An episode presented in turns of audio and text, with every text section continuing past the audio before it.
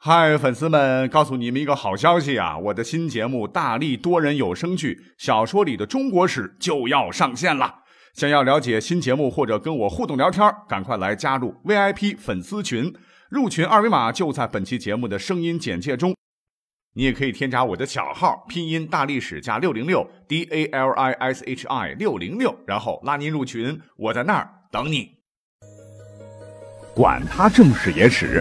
这里只有大历史，大力讲的历史正在播出。嗨，大家好，欢迎收听本期节目。那今天呢是小年儿，我北方人嘛，晚上吃了饺子。哎，刚才还听到屋外爆竹声声响啊，看来这个狗年真的是要到来喽。所以今天呢，就跟大伙儿来讲一讲有关于狗狗的那些狗事儿。一说到这个狗狗啊。这狗是人类忠实的朋友啊，这点我想是毋庸置疑的。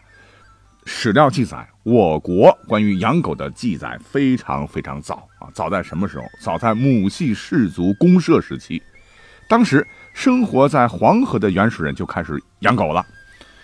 那狗的祖先是什么呢？是狼啊，是由狼驯化而来的。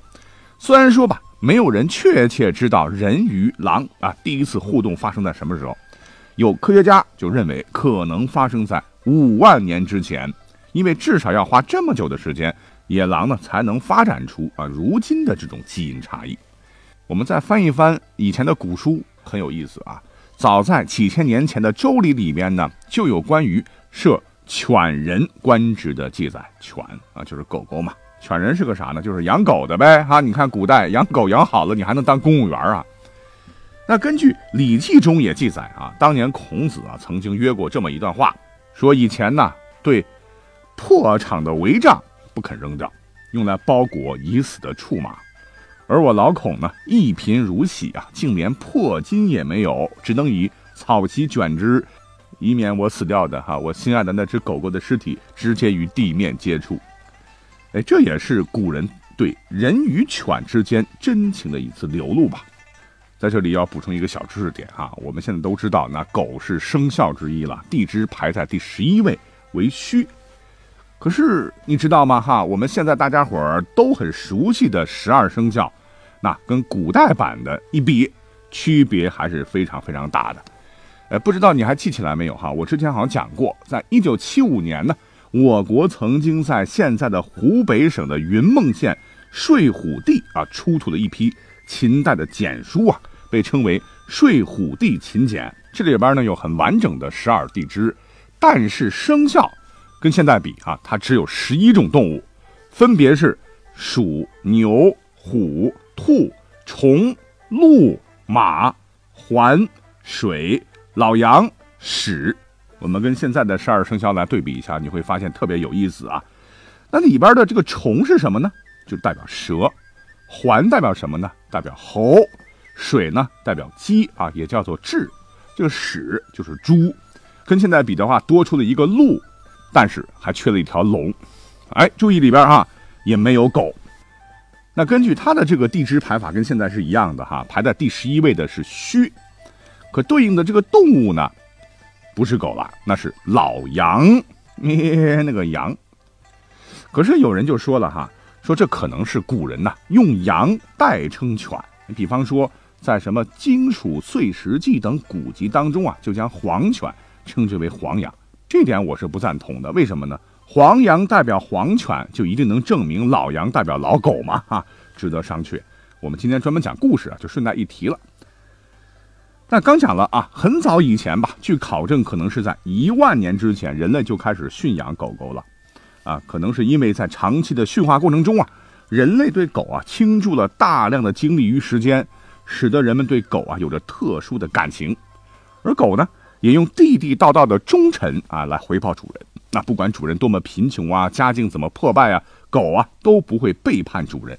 因此有句俗话说啊：“儿不嫌母丑，狗不嫌家贫”呐，就是这个理儿。古代对狗的评价绝对是以义犬说影响最大，仁义的义。也留下了一些历史故事、传奇故事、民间传说啊。我们今天呢，就来挑几个好好的讲一讲。那最有名的，我想啊，莫过于中国传统神话当中二郎神杨戬带的那条神勇的哮天犬。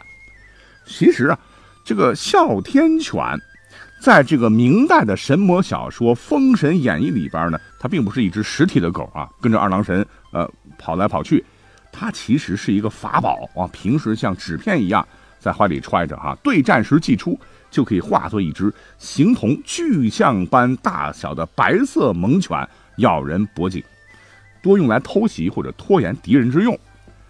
那么据查找呢，其实哮天犬这个名称啊，最初不是给二郎神杨戬那条狗啊专用的。这个名称啊，哮天犬最早其实是出自于在东晋呢有一个史学家，他叫甘宝啊，他写了一本古代的志怪小说叫《搜神记》里边的某个故事吧。那关于哮天犬，我们就不多聊了哈，大家都熟。那么话说。在《搜神记》这本小说里面呢，还记载了一个非常感人的义犬的故事。说是在三国时呢，有个人叫李信纯，他家呢养了一条狗，名叫黑龙。哎呀，他真的很喜欢这条狗啊，无论是去哪儿呢，都让这只狗跟着啊。吃东西的时候呢，也要分给狗吃。有一天呢，他在城外喝的是酩酊大醉啊，醉倒在了路边的草丛中啊，说呼睡过去了。恰好呢，赶上当时的太守叫郑侠出来打猎，哎，看见这个田野里的草很长啊，这小动物钻进去都找不着啊，就派人放火烧草。这一下子，李信纯可有生命危险了，因为他躺的这个地方呢，恰好在下风口。这狗狗一见这个主人呢，已经昏睡过去，眼看着大火烧过来啊，怎么办呢？危急时刻啊，就用这个嘴啊拖拉主人的衣服。可李信纯呢，这喝大了哈，还在梦里喝酒呢，一动也没动。眼见着这个火呀，是噼里啪啦的烧的是越来越近，浓烟滚滚呐。在危急时刻，哎，这个狗非常的聪明啊，它看到李信纯躺的地方附近有一条小溪，离它只有三五十步。这条狗呢，就赶紧的跑到溪水中浸湿身体啊，再跑回到李信纯躺的地方。哎，在他的周围来回跑啊，干嘛呢？用自己身上的水洒在他身上，这才使得李信纯啊没有被火烧死啊，最后是安然无恙。那他是没事的，可是那条爱犬呢，来回的跑，来回的跑啊，在河里边沾湿身子，然后再跑到主人身边来洒水。主人虽然得救了，可这只狗呢，吸了很多的有毒气体吧，再加上体力不支、精疲力尽，最终是累死在主人的身旁。等到这个李信纯酒醒过来以后，发现浑身怎么都湿透了啊！旁边的地上也都是湿湿的。再看他的这个爱犬呢，在旁边已经死了，浑身的毛都是湿漉漉的，怎么那么呛啊？他发现四周已经烧的是一塌糊涂了，他马上就明白怎么回事了，这才悲痛的大哭起来呀！哭声太惨烈了，就被打猎的这个太守听见了，过来一问，哦，原来是这样啊！太守是非常内疚啊，也非常怜悯这只狗，同时也被这只狗的行为啊深深感动嘛，就说啊，哎呀，狗的报恩胜过人呐，人如果不知道报恩，那还比不上狗呢。于是啊，就叫人备办了棺材和衣服，就把狗厚葬了。那现在济南这个地方还有一犬冢高十余丈啊，这是原文中说的哈，现在有没有不知道？无独有偶，在东晋呢，还有一位我们都很熟悉的大诗人，叫陶渊明啊。他专门写了一个《搜神后记》啊，估计是《搜神记》的一个忠实粉丝。里边呢，也讲了一个义犬救主的故事。话说在杨凌这个地方，有个人叫杨某吧，家养一爱犬。这个爱犬呢，一天到晚啊不离其左右。有一天晚上啊，杨某外出啊，不小心咣当一下，一失足掉进了一口枯井中。纵深几丈，口径很小，而且四壁光滑，杨某根本就无力爬出。这个家犬见主人落井啊啊，就守在井边是通宵吠叫。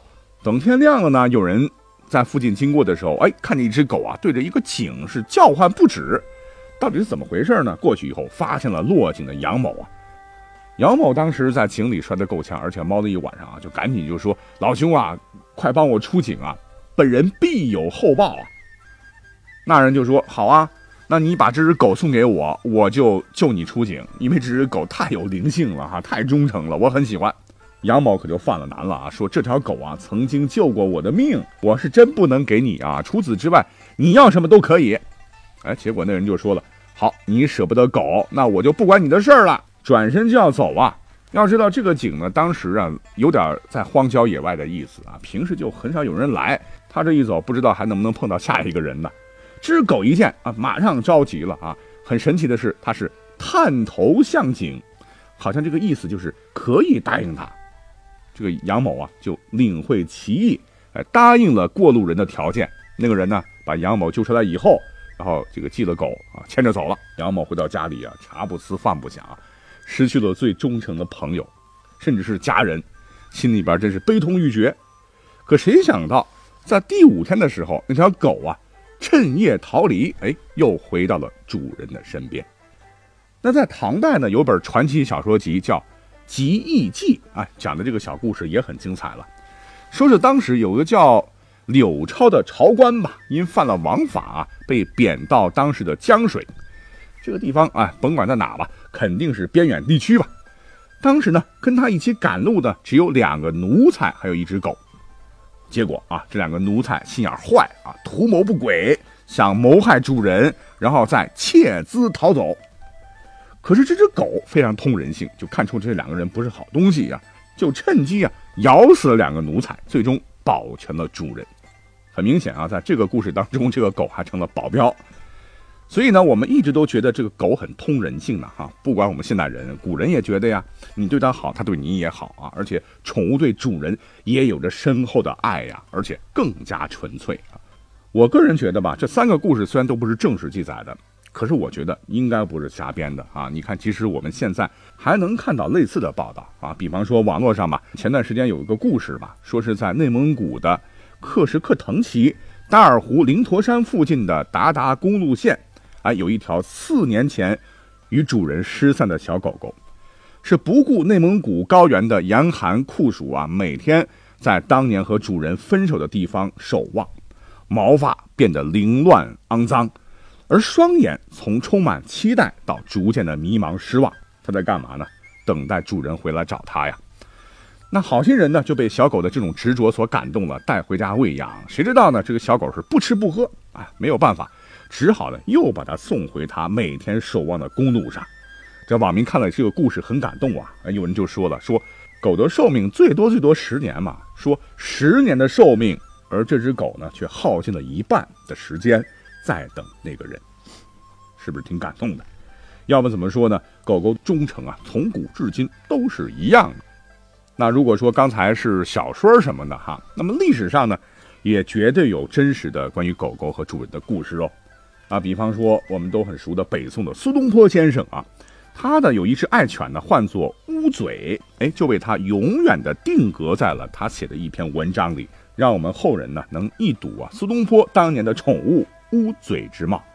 翻译成文言文来讲吧，苏东坡不惜笔墨的说啊，这只狗狗是凶猛又顺服，白天呢跟着他是应酬客人，晚上忠实的守护院宅，而且全身心呢。都放在主人身上。苏东坡最后感慨地说：“说乌嘴的祖先呢，肯定是黄耳。一听这黄耳应该也是一条名犬了。没错，苏东坡引用的这个黄耳也是很有典故的哈。而且这个典故呢，来自于正史《晋书陆机传》。那这个陆机是谁呢？就是西晋诗坛的代表之一，被誉为太康之英啊。他爷爷呢，就是当年吴国的丞相陆逊啊。”那么话说呢，这个陆基当年养了一条名叫黄耳的一条黄狗啊，因为当时他在京城洛阳做官，他们家在南方嘛，好久没有家里的消息啊，他干嘛呢？不用信鸽哈，不用这个驿站，就把这个书信系在黄耳的脖子上，让他带回松江，就大概今天上海的家中吧，又从家里捎回信到洛阳。你想想这两个距离多远呐？可是这个黄耳啊，却。长途奔袭，完成了使命。那么这也是正史记载的忠犬的一个好榜样。好了，以上说的这些故事呢，不知道对你有没有一点启发？那就是狗狗不光忠诚，而且呢，狗作为人类的同伴，也勇敢地承担着对主人的一份责任。哎，我觉得这也是狗和其他动物最大的不同之处吧，啊，也是十分难得的。你想，一犬尚知生而有责，何况人乎？所以，值此狗年来临之际啊，那结尾的时候，我们能不能把这个境界拔高一下嘞？哈，就是希望人人呢都能把责任意识放在心中，比方说对家人呐，对工作呀，对生活呀，包括对我们的宠物吧，我们要共同努力，在新的一年里啊，使我们的生活更加美好。你说好吗？